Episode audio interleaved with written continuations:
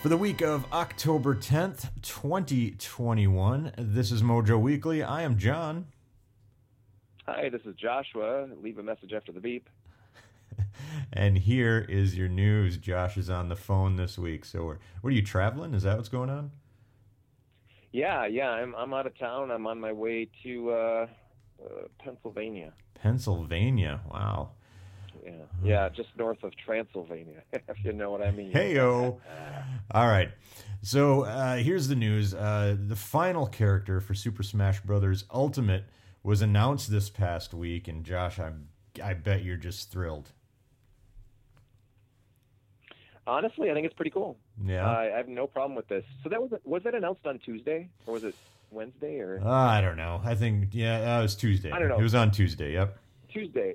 It was on Tuesday on Nintendo Direct, and on Monday, this is the weird thing, on Monday, I was walking through, of all stores, Walmart, and when I was walking through Walmart, I heard the Kingdom Hearts theme song playing over the head, like they play this generic, this is Universal Rock, Walmart music, whatever, yeah. And all of a sudden the Kingdom Hearts theme comes on, and I'm like, why would they be playing the Kingdom Hearts theme song at a Walmart? But okay, that was cool, it was simple, was it simple and clean, or whatever. It's just like, when you walk away, you don't make me say, please, I'll pay back.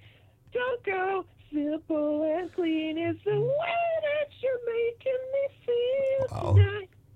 But don't, whatever the rest of it is. Yeah, I love that song. All right, so no longer bearing the lead, Sora from Kingdom Hearts is the new character. I have not played more than a minute of any Kingdom Hearts game, so I don't know what the fuck you're talking about. Really? Yeah. Oh, wow. The first one's great. The only one I ever played through was the first one, and so I'm sure you're going to hammer out some more news about that, but hearing about the trilogy coming out on the Switch, I was pretty fucking stoked about that because I never properly played the second or third games. Yeah, it's coming as like a cloud-based game, so you'll be streaming it to your Switch.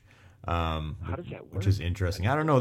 They've done it with a handful of other games too, but I don't really get it. But because I'm old and dumb. Do they have dates on those yet? Sorry, I know we're supposed to be talking about Smash Brothers, but fuck, I'm so sick of talking about Smash Brothers. Come on. Yeah, Sora's and Smash. Who the fuck cares? Okay, yeah, it's coming the end of the month, I think, the trilogy. I could be wrong in that. I don't have that part of it in the news. But so Sora's going to be, the Challenge Pack, Challenger Pack 11. He'll be in there, and that's going to be $6. Are included in the $30 Fighters Pass Volume 2. It also includes a new stage, which is Hollow Bastion, 9 music tracks from Kingdom Hearts, and, nice. All that good stuff. It's going to be out on October 18th. I heard that, so in the trailer, in the big reveal of Sora, I heard that Nintendo paid more money for the Mickey Mouse keychain or the Mickey Mouse lanyard or whatever it is that Sora's holding than the entirety of the character. Like, it was just that bit there. They were like, that's the cost of Solid Snake and Simon Belmont combined. Yeah, man. Crazy. You got to get that Mickey Mouse money. That means Mickey Mouse and Mario are canon. They're in the same universe, right? Yeah, now they are, right? I'm just going to end this little news bit by saying Waluigi was robbed. Still no Waluigi. Oh, man. Man, what do you think of the Genesis shoot-'em-up game Greylancer? You got any thoughts on that? No, actually, I've never really played that one. I only played it on the Wii Virtual Console, and people were like shitting themselves when that thing was released. They're like, "Holy crap, we're finally getting Greylancer!" Blah blah blah. It didn't do much for me, but it's coming out. They're re-releasing it on the PlayStations, the Xboxes, and the Switch this week in 5 days on the 15th for $7. So I'll get a chance to look at it again and be like, I don't get it. I don't understand why people love this so much. But anyway, it came out. Is it just the Genesis version? Like again? Yeah. As far as I know. Okay. So it says it first came out in 1992 in Japan, and the first release outside of Japan was for the Virtual Console in 2008. And a PC version came out in 2016. So it was exclusive to the Sega Mega Drive, released only in Japan. You know, people love it. People love it. I thought it was really boring, but I don't know. I thought I'd throw this in here in case you knew anything about this, but I just crumple up that piece of news and throw it in the garbage. No, sorry. When you said Genesis shooter, I thought you were going to go maybe the Thunder Force or Guerreras. Those are good games. Yeah, exactly. Like that shit, I'm like, yeah. And, you know, that shit's out on the Switch, you know? So, But this, I don't know. Maybe I'll give it another look, but, man, I'm going to need someone to talk me into it. Anyway, this has been a rumor for a while now, for a couple months, but the Yakuza series creator, Toshihiro Nagoshi, is leaving Sega. And and also joining him out the door is the series producer, director and producer Daisuke Sato. So this is a big deal, man. Like Nagoshi, he's been in with Sega for decades, I think. Like he's one of the old school fucking Sega guys. Damn. And from what I understand, this has not been confirmed, but this was part of the rumor from like a couple months ago, is that a Chinese game company just made him an offer he couldn't refuse, so he's out the door, and he's gonna be kind of given free reign to do whatever he wants. So it's a big deal. Well, that is a big deal. Yeah. So you said decades though. Do you by chance have offhand any other games he'd produced? Or Monkey Ball, boy. Monkey Ball. He was a creator of the Monkey Ball series, yeah. Well, then, yeah, that is a big deal. Damn. Yeah, he's been there for a long-ass time. Long-ass time. So, that's interesting. Yakuza's continuing, though. You know, like, the studio's still going to continue churning those out every few months. So we'll all be able to blast through them. I still haven't bought Lost Judgment yet. I got too much shit to play, but I'll get to Lost Judgment soon. Then finally, I always have to report on news when it's about Onion Games. So their next game, Mon Amour, will launch on Switch this week for $9. I've already got it pre-ordered. It's a one-button insta-death kissing action game. Yes, that's right. A kissing action game. So these are the people who brought us Chulip, after all. And Dandy Dungeon and Blackbird and Moon and games like that. So here's what they have to say about the game. There's a 99% chance you'll instantly die as soon as you press start. That's Mon Amour. Welcome to our pastel-colored world of wonder where love is diversity. Survive the gauntlet in this pixelated land and you may kiss your princess and all 64 of her loyal subjects. One button is all you need in this flappy kissing game. So this game looks like Flappy Bird a little bit, except you got to just like kiss a bunch of people.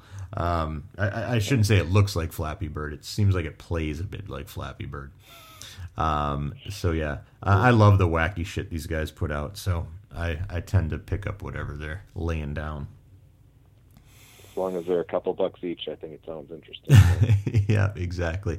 And that's it for our news, my friend. It is time for the new releases. Oh, man, here we go. This is a big week, duder. Big week because, headlining the new releases this week is Back 4 Blood. The Left 4 Dead spiritual successor, coming to everything except for Switch, and it will also be day and date on Game Pass. So I'm pretty pumped for that shit. Disco Elysium, the final cut, coming to the Xboxes and the Switch. That's cool. Nice.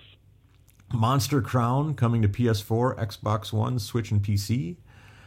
The Ori collection makes its way from Xboxes over to the Switch, so that's cool. Microsoft continues to put some of their games over on the Switch.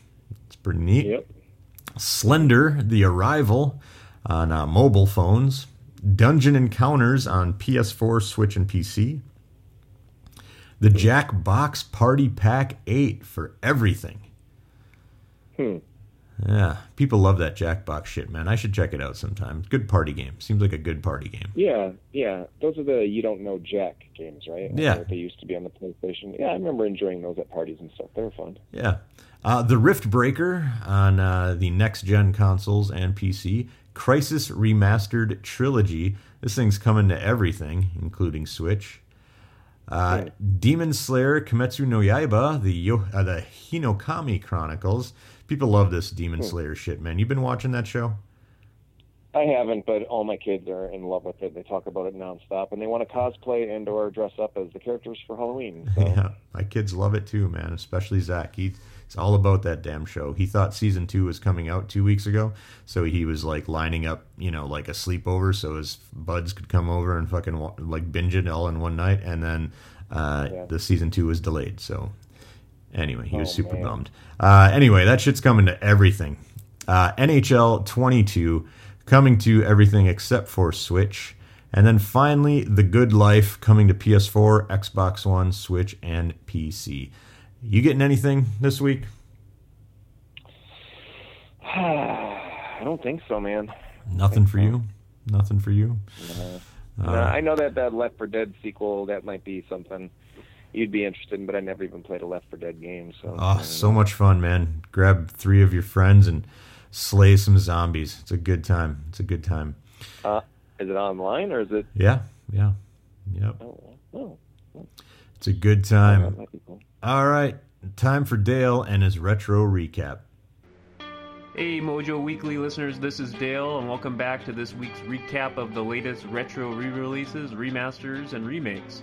As always, credit for this goes to GSK from Retronauts.com and LimitedRunGames.com. Let's get to it. Hitting physical this week, just a couple days ago, saw the release of Super Monkey Ball Banana Mania for PlayStation 4 and 5, Xbox One and Series consoles, and the Switch via most retailers for $40.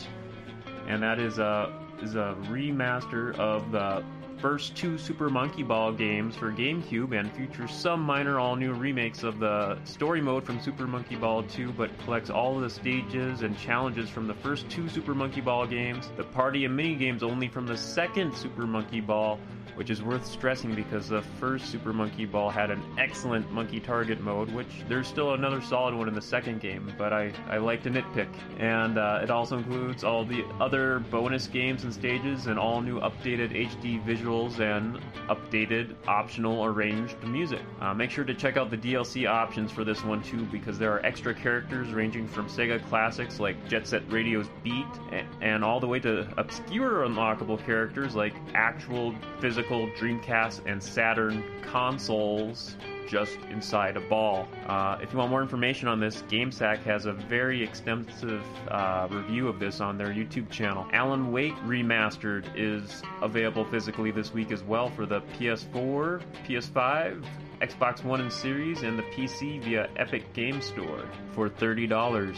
And this Stephen King-esque mystery thriller is one of my all-time favorite 360 games. It was formerly exclusive to the 360 before seeing a PC release a few years later, but now, well, I'm just super ecstatic that more people will get a chance to experience this former Xbox exclusive, because the remaster is available on all platforms and includes both DLC episodes along with director commentary by Sam Lake and updated HD graphics. Its original soundtrack is this week's background music, so do not discount this one if you have missed out on it, because hey, this is the perfect time of the year for it too. Alright, now both of these games, Super Monkey Ball Banana Mania and Alan Wake Remastered, are available digitally this week as well. Other digital releases this week sees a few entries actually from the arcade archives. First up is Genpei Tumaden, also had a localized title known as the Genji and the Haiki Clans.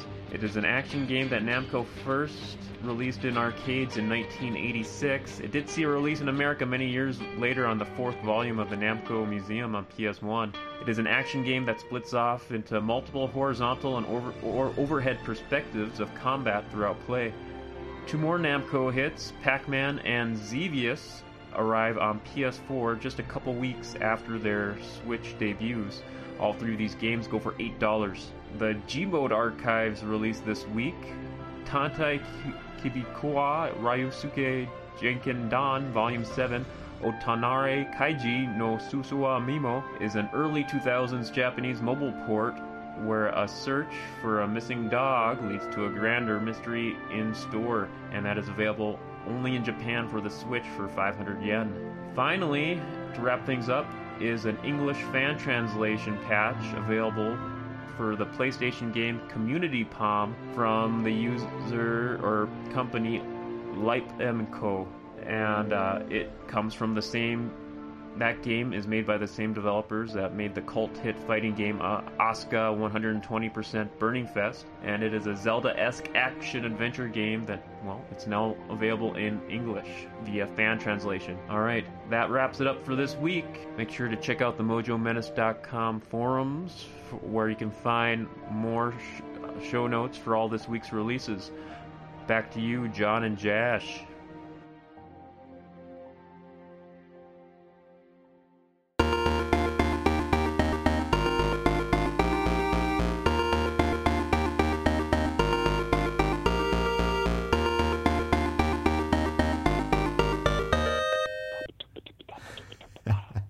That was Dale and his retro recap. Josh, my friend, it is time for the Spotlight.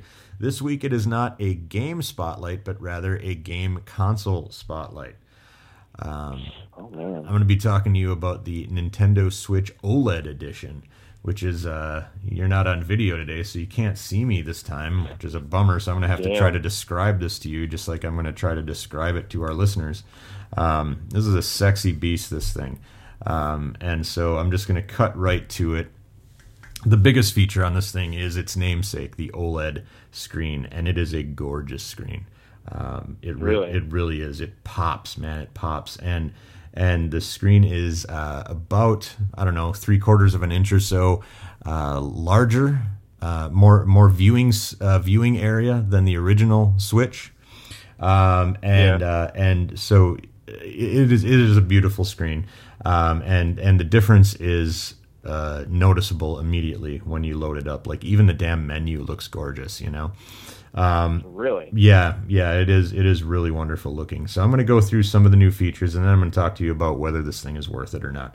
So other than the beautiful screen, again, pops like crazy. The darks or the blacks are black, you know, making the colors really pop. Other than that, you know, the Joy-Cons, they're the same. They're just, in this version at least, they're white. The other biggest feature is it's ridiculous that this is one of the biggest features, but is the kickstand is no longer useless. The kickstand is no longer just a, you know, 1/2 inch wide piece of flappy plastic that breaks all the time. It now runs the entire span of the actual Switch. Not only that, but it is also adjustable. So you can have it like sitting almost straight up and down, or you can have it laying almost flat using the kickstand. And it's really, really nice. The hinge is very tight. Doesn't feel like it's going to break on you or snap like that other piece of garbage. So really, really nice. Beyond that, the buttons on the Switch itself, like the power button, volume button, etc. Little different, you know, they're a little different. So there's a little difference there. The game card slot, they changed it a little bit, and I gotta say I don't really care for it. On the OG Switch, it had like a little gap in there, so you could fit your fingernail right in there and just pop it open.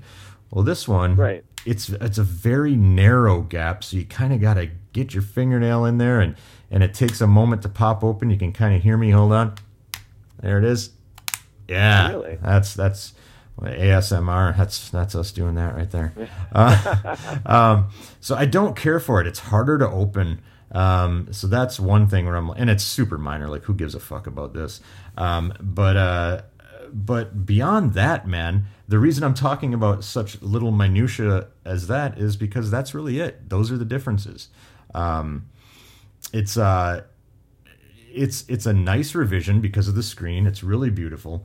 And I will say that when I go back to the old Switch, because I was like comparing them side by side, so I played a bunch of like Cotton Reboot on this thing, and my God, it looks beautiful. Sure, yeah.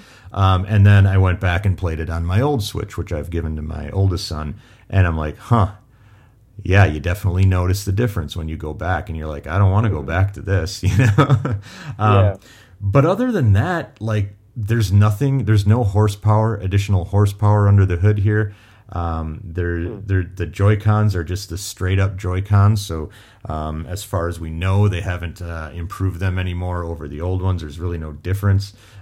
Everything is backwards compatible with the old Switch. The dock is different. Good. The dock is different. It's at least my model is white. It's got a little different Switch logo on it, a different size, so big deal, nobody cares. The inside of the dock is shiny. And your Switch fits very, very snugly into it. Inside the dock, there is also an Ethernet port, which was not in the OG Switch, so you can hardwire your Switch and get your Smash matches, you know, lightning fast without, you know, any problems like over Wi-Fi. Other than that, it's the same. Well, I guess, you know, the back plate. You know how there was a hinge on the back plate of that. Of the dock. Yeah. Well, now it's not a hinge, it just pops off, which I found to be a weird choice, but I guess, I don't know, whatever.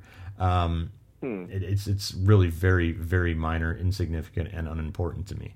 So my point here is that unless you are dying to play this thing and, you know, get a really beautiful screen, stick with your normal Switch, man. You know, the body of it is nicer of the actual Switch itself. You know, it's got like the housing is like feels sturdier. It looks more premium.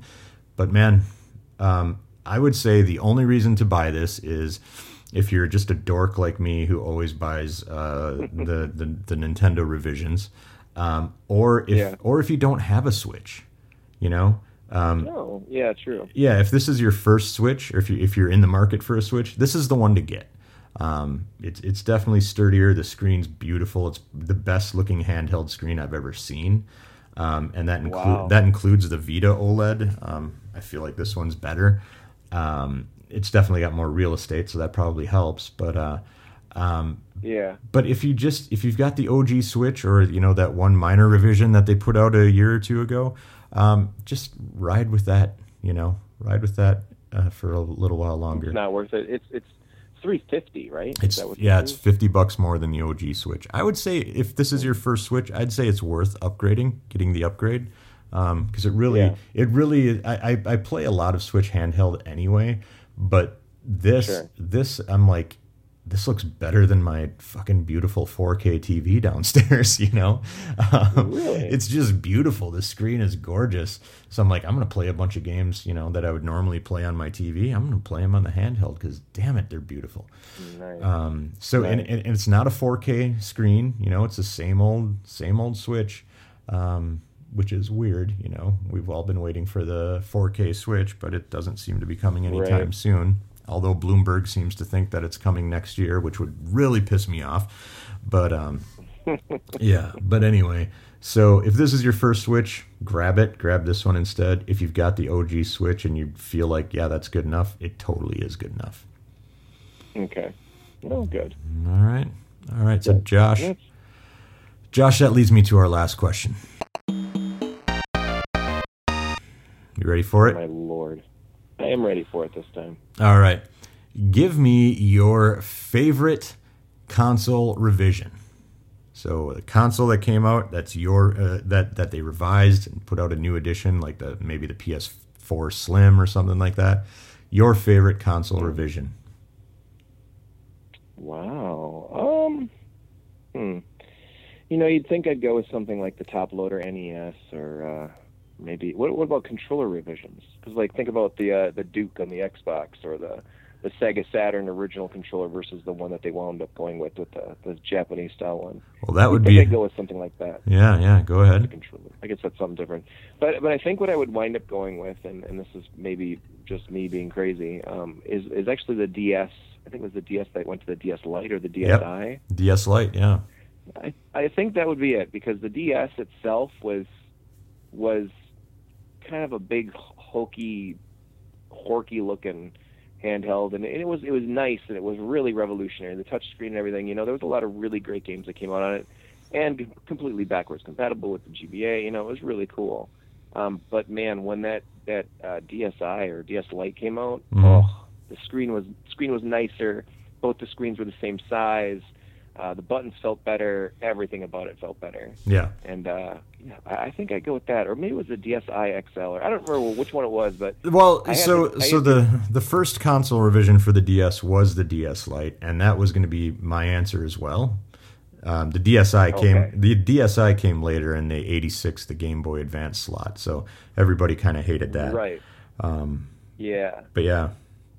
I think the DS Lite then, because I loved being able to play GBA games. I remember the GBA games kind of sticking out a little bit and me being like, I don't know if I like that, but I was okay with it on the Micro. You know, Game Boy Micro had that too.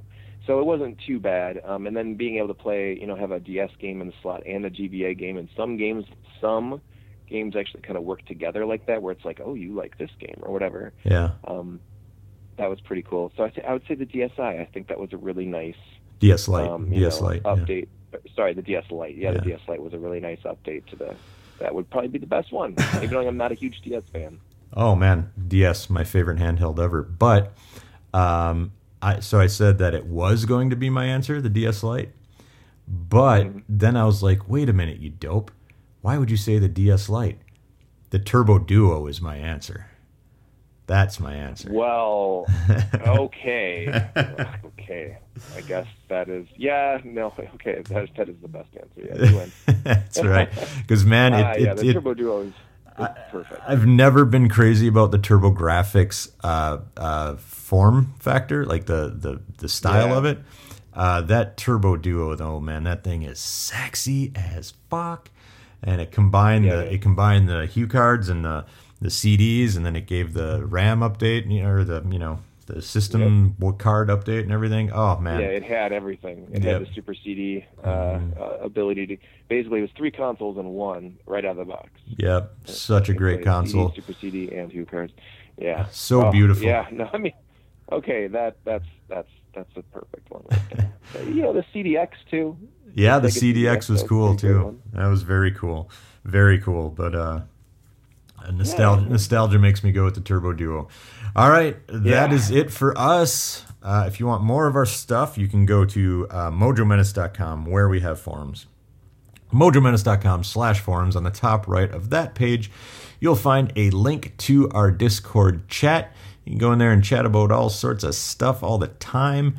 On YouTube, we're at Mojo Menace. Same with Twitch. On all the social medias, we're at Mojo Menace. And Josh, where can they find you? Well, you could talk to me about gaming, about wrestling, about running, about being a father. Anyway, I'm on Twitch. I'm on Twitter. Follow me at _JoshuaTurbo. Don't forget the underscore. It is the most important underscore in all of the internet. All right. That's it for us. Talk to you next week. Bye. Bye.